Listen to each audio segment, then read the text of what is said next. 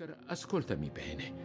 I due anni che passerai in galera ti serviranno a trasformare questo processo e tutto quello che seguirà in un'esperienza mistica, poetica. E Alfred? Io lo amo. A lui non posso rinunciare. Non puoi e non devi. Il tuo caro Alfred, caro, caro Lord Queensberry, è lui la chiave segreta di tutto. Se non ci fosse una vera storia d'amore, ma solo le perversioni di due checche viziose, nessuno si appassionerebbe a te. Lo sai benissimo, Oscar. Sei il più grande drammaturgo dopo Shakespeare. Se Alfred non ci fosse, dovremmo inventarlo esattamente com'è. Viziato, capriccioso, bugiardo, incostante isterico, appassionato. Lo capisci? Continuerò ad amarlo, così com'è anche dopo, quando sarà uscito dal carcere. Per prima cosa andremo a Capri. Capri è perfetta. Non c'è posto più in voga per gli scandali. Chiunque voglia essere visto deve sdraiarsi all'ombra dei faraglioni. Gli amanti dannati sarà il capitolo essenziale della tua nuova vita come la biezione, il dolore, la compassione e la resurrezione. E il finale? Classico. Morte e solitudine? Indovinato.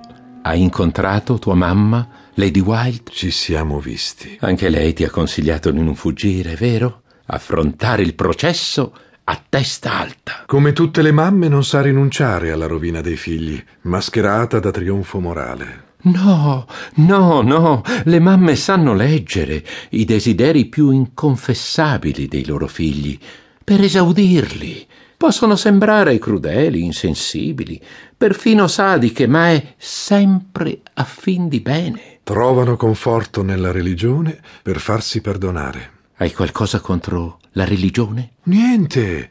Lo sai che ho sempre avuto un debole per il Papa. A Roma mi sono inginocchiato più di 50 volte davanti a Pio IX. L'ultima volta il mio bastone da passeggio ha cominciato a germogliare.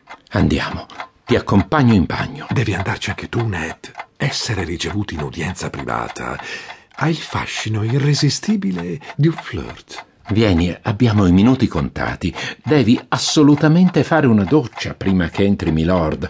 Ha una spaventosa fobia per gli odori. Non ci penso affatto, mi sento perfettamente in ordine. Prenderei volentieri una tazza di tè verde. Hai ancora quel delizioso Xue Long che tenevi nella tua stanza al Trinity? Vecchio maiale. Certo, ma prima la doccia. Se Milord ti vede in questo stato pietoso, gli abiti in disordine, i capelli scarmigliati, le labbra gonfie, potrebbe commuoversi e assolverti. Sarebbe un disastro, un disastro, un vero disastro. Oh, basta, Carson. Smettila di pienuncolare con quella voce da zitella. Non riconosci la fragranza del mio profumo? Flamboyant Queen. Adorabile.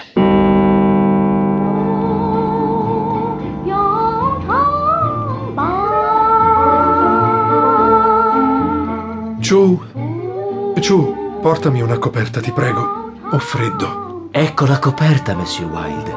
Kashmir dello Xinjiang. Non quelle porcherie che vendono adesso alle Bouffe du Nord. Davvero sente freddo, Monsieur Wilde? È strano sentire freddo a quest'ora.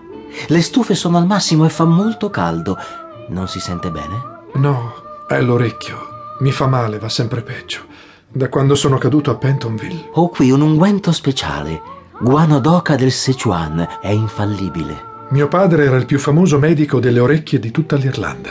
Amava le orecchie. Si deliziava a studiarle, toccarle, strofinarle, accarezzarle, baciarle, mangiarle.